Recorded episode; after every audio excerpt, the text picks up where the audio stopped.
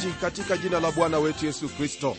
Nina imani kwamba mungu amezidi kukutunza na kukuhifadhi katika maisha yako na kwamba katika mafundisho ambayo yamepita umezidi kuendelea kukuwa katika kiroho umejengeka katika imani yako na pia umeona kwamba kwa hakika biblia ni kitabu ambacho sio kama kinginecho maana kitabu hiki kina msingi wake kinajitetea kivyake na pia ni kitabu cha kuaminika.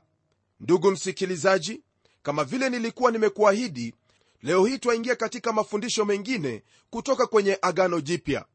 Kitabu ambacho tutajifunza ni hiki kitabu cha wathesalonike wa kwanza. Lakini kabla ya kuingia kwenye mafundisho hebu kwanza tuweze kupata utangulizi ambao utatupa msingi ulio mzuri kabisa ili tuweze kuyafahamu na kuyaelewa hayo ambayo yamo kwenye kitabu hiki. Kitabu hiki cha wathesalonike ndugu yangu ni waraka wa paulo kwa hao waumini waliokuwa wakiishi thesalonike. Waraka huu wa ajabu unaonekana kana kwamba ndio waraka wa mwisho kulingana na vile nyaraka hizi zimepangika kwenye utaratibu katika agano jipya. Lakini hata ingawa unaona kama hivyo ndivyo ilivyo napenda ufahamu kwamba waraka huu ndio uliokuwa waraka wa kwanza wake paulo kuuandika. Waraka huu uliandikwa mnamo wa mwaka wa 52 au 53 katika mwaka wa bwana ndugu msikilizaji thesalonike ulikuwa mji uliokuwa chini ya utawala wa kirumi. Wale watu ambao walitawaliwa na warumi hawakubadilishwa na warumi mara moja ili waziache mila na desturi zao na kuanza kuzifuata zile za warumi. Lakini waliendeshwa polepole na baadaye ungeliweza kuona kwamba wengine waliishika hali za kirumi mpaka wakawa kama warumi wenyewe thesalonike ulikuwa mji ambao ulitawaliwa na warumi na ulikuwa mji wa maana sana katika utawala huo wa kirumi. Huo mji ulijengwa maili 1 magharibi mwa mji wa filipi na kama maili 200 kaskazini mwa mji wa athene. Mtu mmoja kwa jina sisero alisema kwamba thesalonike imo kule katikati kabisa mwa utawala. Mji huu ndugu msikilizaji ulikuwa katikati kabisa wa utawala huo na pia ulikuwa ndio mji mkuu wa mkoa wa makedonia. Hapo awali ndugu msikilizaji mji huu ulikuwa unaitwa thema kwa sababu ya chemichemi zenye moto zilizokuwepo mahali pale.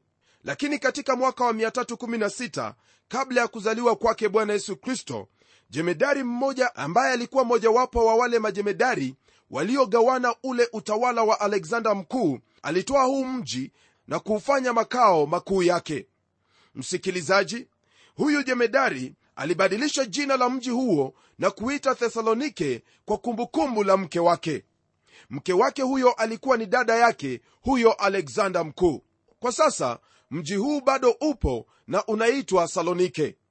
Ndugu msikilizaji kanisa la thesalonike lilianzishwa wakati wa ziara ya pili ya kazi ya umishonari ya paulo na hilo kanisa pia lilikuwa kielelezo kwa makanisa mengine paulo anayataja mambo haya kwenye sura ya kwanza ya kitabu hiki cha wathesalonike wa kwanza akisema kwamba hata mkawa kielelezo kwa watu wote waaminio katika makedonia na katika akaya.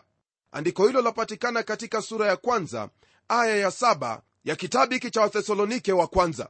Kanisa hili ndugu msikilizaji lilikuwa ushuda katika eneo hilo lote ambalo leo hii lajulikana kama ugiriki au uyunani paulo pia anazungumza kuhusu kanisa hili kama kielelezo kwa watu wa kanisa la korintho katika kitabu cha wakorintho wa pili sura ile ya nane aya ya kwanza hadi tano. katika kitabu cha matendo ya mitume sura ile ya 15 aya ya tatu hadi 41 twapata mambo ambayo yalitendeka kati ya paulo na barnaba hasa ni jambo hili linalohusu kutengana kwao wakiwa katika ziara yao ya pili ya kimishonari paulo alimchukua sila wakaenda pamoja na akiwa katika ziara yake alikutana na timotheo pamoja na daktari luka. Hawa waliambatana wakiwa watatu na wakaelekea kuyatembelea makanisa hayo ambayo walikuwa wameyaanzisha hapo awali. Aliyetembelea makanisa yaliyokuwa galatia na kisha akajaribu kuizunguka sehemu ambayo ilikuwa na watu wengi sana ya asia maina ambayo kwa wakati huu wa sasa inaitwa uturuki ninafikiri kwamba ndugu msikilizaji paulo alikuwa na nia ya kuendesha kazi yake ya kimishonari katika sehemu hiyo wakati ambapo ataanza ziara yake ya tatu. Wakati huo wa ziara yake ya tatu katika kazi ya kimishonari paulo aliufanya mji wa efeso kuwa makao yake makuu. Na hapo ndugu msikilizaji alifanya kazi kubwa sana ya kimishonari lakini alipokuwa kwenye ziara ya pili roho wa mungu alimwekea vikwazo na wala hangemruhusu atembee kwenye sehemu ya kusini naye akajaribu kuelekea upande wa bithinia lakini huko nako ndugu msikilizaji roho wa mungu alimkataza wala hakuweza kuelekea upande wa kaskazini.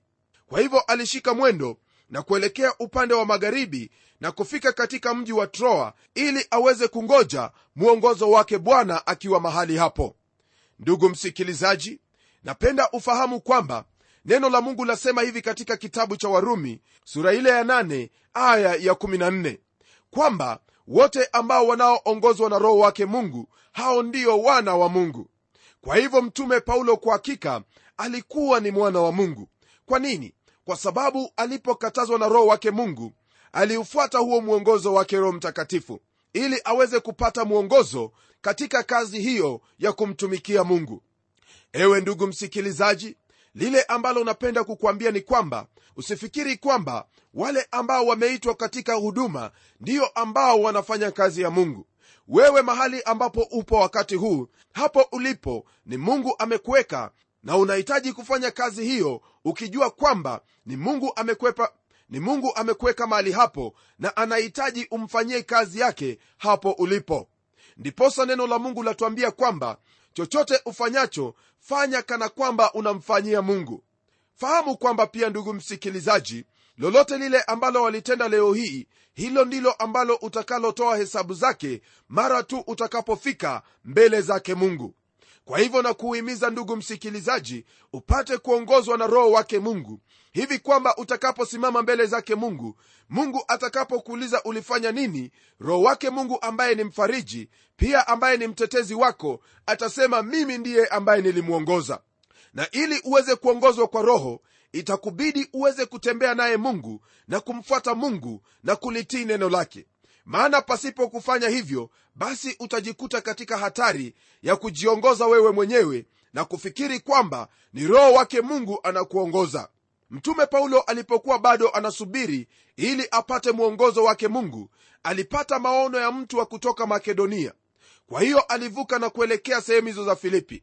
Alipofika filipi ndugu msikilizaji ndipo alipata kufahamu kwamba mtu huyo wa makedonia alikuwa ni mwanamke aliyeitwa lidia mwenye kuuza rangi ya zambarau. Paulo alimhubiri huyo mwanamke pamoja na watu wengine wa mji huo. Na hapo basi kanisa hilo lilipata kuweza kuanzishwa katika mji huo wa filipi. Kisha paulo ndugu msikilizaji alielekea huko thesalonike na twapata habari hizi katika sura ya 17 ya kitabu cha matendo kwamba alikuwa huko kwa majuma matatu. Kwa hivyo paulo alikaa huko siku zilizopungua mwezi mmoja lakini wakati huo alikazana kabisa katika kazi yake ambayo mungu alimwitia. Paulo alikuwa ni mmishonari aliyekuwa mwenye bidii kweli kweli. Aliwasaidia watu wengi kumjua yesu kristo kama bwana na mwokozi wa maisha yao. Kwa wakati huo mfupi ambao alikuwa katika sehemu hiyo sio tu kwamba alilianzisha lile kanisa bali hata alifundisha mafundisho ambayo yalikuwa ni makubwa mno yanayohusiana na imani ya kikristo.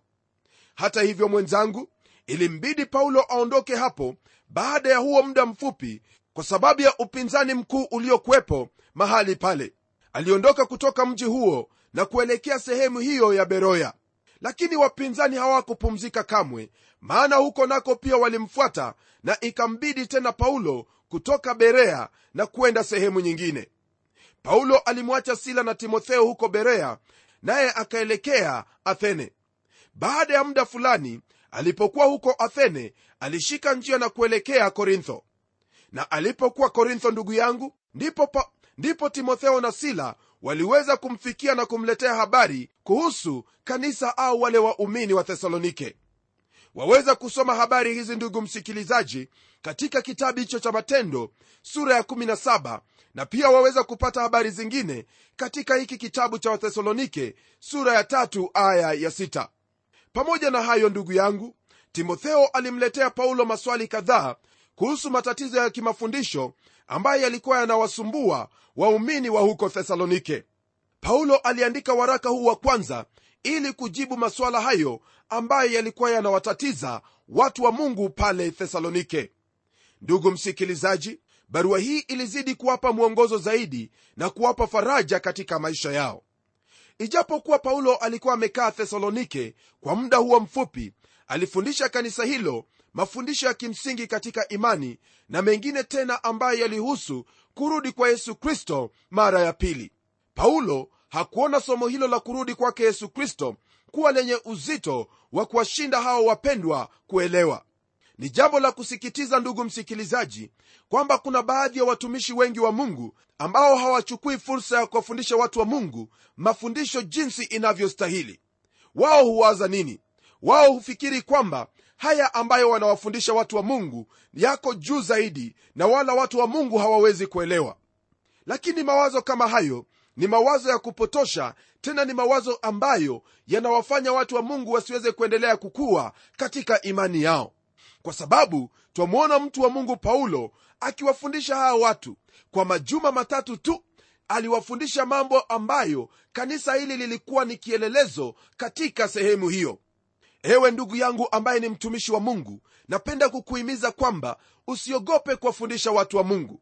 Wafundishe watu wa mungu neno lake mungu wape injili kamili wape mafundisho ya kimsingi wacha hawa watu wenyewe waweze kutii na kuweza kulitenda neno la mungu maana neno la mungu halijaandikiwa watu ambao waliokoka leo au watu ambao waliokoka jana au watu ambao waliokoka miaka iliyopita.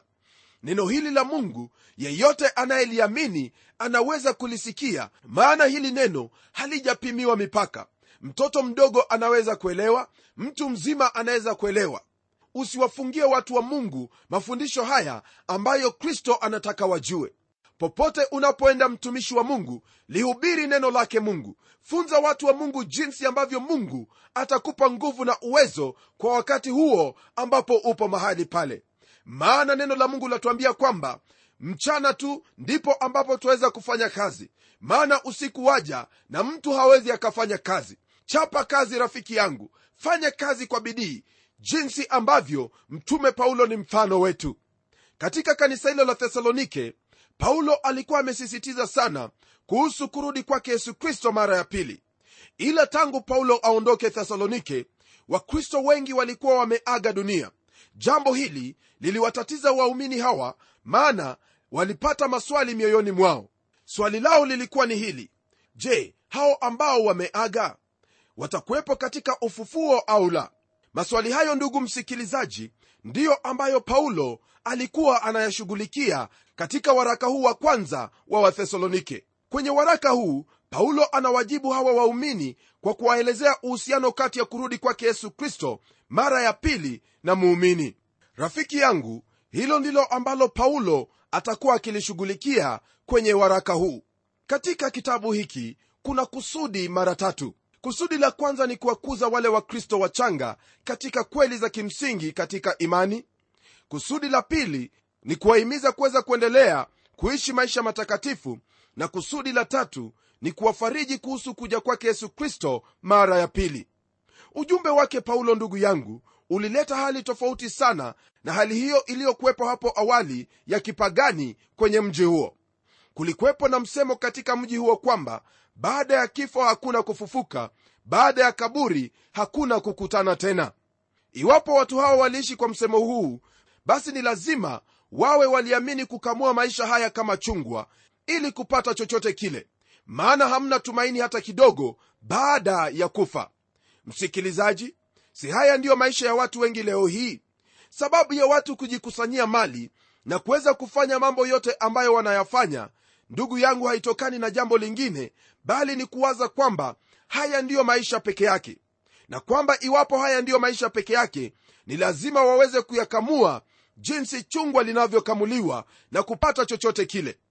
Lakini napenda ufahamu kwamba kuna huyo mungu aliyekuumba na baada ya kufa ndugu yangu utasimama mbele zake na kutoa hesabu ya yale yote uliyoyatenda.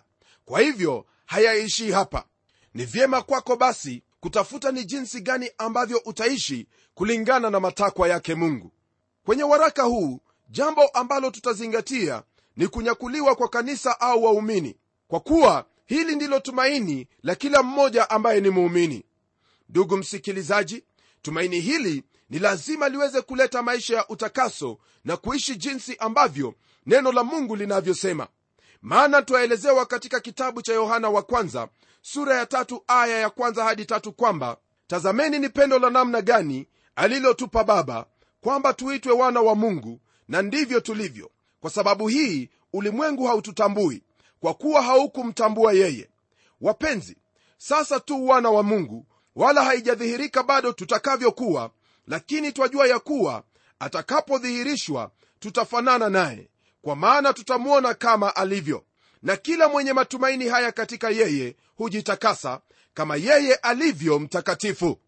Tumaini hili rafiki yangu ni lazima likusukume kuishi maisha matakatifu. Nam waweza kufurahia hali hiyo kwamba kanisa litanyakuliwa. Lakini swali langu kwako ni hili. Je maisha yako yana huo ushuhuda kwamba waishi kwa utakaso? Maisha yako ni lazima yawe sambamba na kile ambacho wakiungama hebu sasa tuingie katika sura hii ya kwanza kwenye hiki kitabu cha wathesalonike wa kwanza. Aya hii ya kwanza rafiki yangu yatuingiza katika jambo kuu ambalo lahusu kuja kwake kristo kuwa ni tumaini linalotutia moyo. Aya ya kwanza yasema hivi. Paulo na silwano na timotheo kwa kanisa la wathesalonike lililo katika mungu baba na katika bwana yesu kristo. Neema na iwe kwenu na amani maneno yake paulo ya utangulizi wa waraka huu ni kama ya zile nyaraka zingine ambazo aliziandika. Lakini kuna utofauti mdogo ambao tunataka tuuangalie hapa. Paulo anaungana na sila pamoja na timotheo katika salamu hizi zake. Kumbuka kwamba rafiki yangu sila na timotheo walikuwa tu wamekwisha kurudi kwake paulo wakiwa na hiyo ripoti kutoka thesalonike. Kwa kuyaunganisha majina yake pamoja na majina ya hawa watumishi wawili paulo aliwataka wathesalonike wafahamu kwamba lile ambalo ameandika katika barua hii wanakubaliana pamoja na hawa watumishi wawili yani sila na timotheo. Kwa kufanya hivyo twaona kwamba paulo anadhihirisha unyenyekevu wake wakati ambapo anaungana na watu hawa katika mambo ambayo alikuwa akiyafanya. Kwa kuwahusisha katika shughuli zake ni jambo ambalo latuonyesha wazi kwamba yeye alikuwa ni mtu mpole. Kila mara mtu huyu wa mungu paulo twamwona akishikamana na wandugu wale wengine. Yeye hakuwa amejitenga kutoka kwa wandugu wale wengine wala hakujiinua hata alipokuwa miongoni mwao bali alifanya kazi pamoja nao kama vile mungu alivyomwezesha.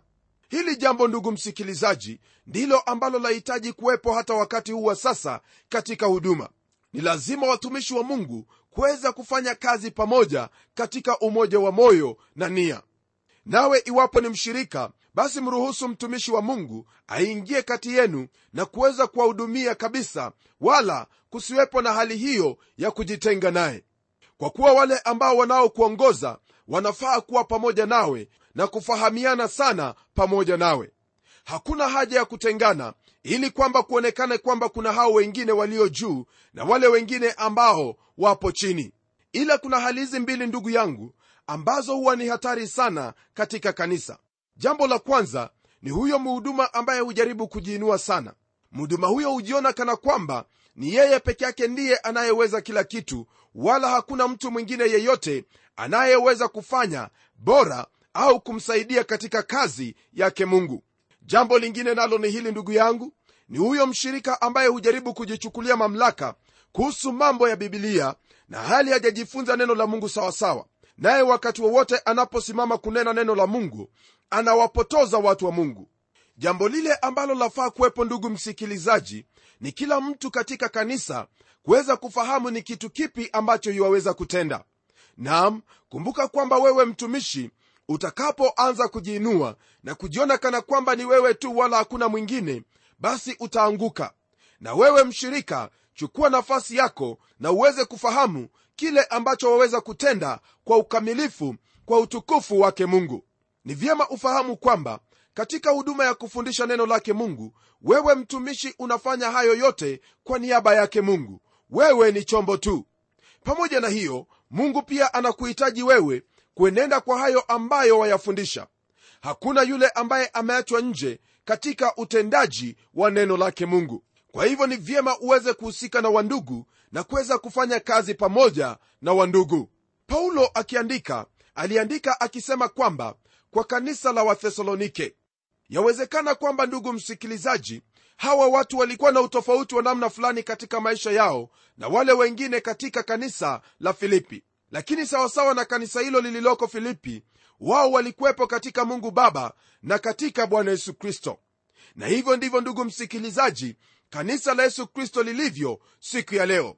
Lipo katika mungu baba na katika bwana yesu kristo. Na wala halipo katika wale ambao wanaliongoza rafiki yangu usisahau kwamba yesu kristo ndiye kichwa cha kanisa na wala siye mchungaji. Wale ambao wapo mahali pale huduma yao imewekwa waziwazi kabisa katika kitabu cha waefeso sura ya 4 aya hiyo ya 11 na 12 naye alitoa wengine kuwa mitume na wengine kuwa manabii na wengine kuwa wainjilisti na wengine kuwa wachungaji na waalimu kwa kusudi la kuwakamilisha watakatifu hata kazi ya huduma itendeke hata mwili wa kristo ujengwe. Ndugu msikilizaji hiyo ndiyo sehemu yako wewe mtumishi wa mungu na hiyo ndiyo sehemu yako wewe ambaye ni mshirika. Jambo hili ambalo paulo ananena kwamba kanisa hili li katika mungu baba na bwana yesu kristo ndilo ambalo pia twalipata katika maombi yake yesu kristo kwenye kitabu cha yohana sura ya 17 aya ile 21 hadi 23 yeyote ambaye ni mwamini ndugu msikilizaji yu ndani yake yesu kristo na pia yu katika mungu baba. Hapo ni mahali pazuri sana ambapo waweza kuwa na usalama wote kuliko sehemu nyingine yoyote. Paulo anamalizia aya hiyo ya kwanza kwa kusema neema na iwe kwenu na amani kutoka kwa mungu baba na bwana yesu kristo. Hii ndiyo iliyokuwa njia yake paulo ya kutoa salamu zake katika nyaraka zake. Neema ndugu yangu huja kwanza na kisha baadaye kufuatiwa na amani yake mungu. Haya ambayo tumeona kwenye utangulizi ni mambo ya kututia moyo na pia ya kutufahamisha kwamba ni vyema tufahamu sehemu yetu katika mwili wake kristo. Na tunapofahamu sehemu yetu katika mwili wake yesu kristo ni jambo la busara kuanza kufanya kazi jinsi mtume paulo alivyofanya kwa bidii na kwa kumcha mungu. Kwa kufanya hayo ndugu msikilizaji kazi ya mungu ya huduma miongoni mwa watu wa mungu itabarikiwa na watu wa mungu watainuliwa kihuduma hebu tuombe pamoja. Baba mungu katika jina la mwanao yesu kristo na kushukuru kwa ajili ya siku hii ambayo umetupa. Bwana naomba kwa ajili ya watumishi wa mungu ambao wanahudumu kwamba watahudumu katika unyenyekevu wa mawazo na nia na pia kuweza kujumuika na wapendwa wengine ili kuweza kufanya kazi pamoja katika umoja. Mungu wangu naomba kwa ajili ya ndugu yangu msikilizaji kwamba utapata kumsaidia aweze kutenda hayo ambayo ni makusudi yako hasa katika huduma ambayo umempa mahali hapo alipo. Asante bwana maana najua kwamba utamfanikisha katika huduma yake ili kwamba jina lako liweze kuinuliwa na kubarikiwa. Naomba haya katika jina la yesu kristo ambaye ni bwana na mwokozi wetu. Amen. Baba mungu aweze kukubariki ndugu msikilizaji unapoendelea kuyafuata haya ambayo tumejifunza leo. Kumbuka ni lazima uendelee katika unyenyekevu ni lazima uendelee katika utakaso ili kwamba lile ambalo unalolitenda liandamane na ungamo lako. Hadi kipindi kijacho mimi ni mchungaji wako jofre wanjala munialo na neno litaendelea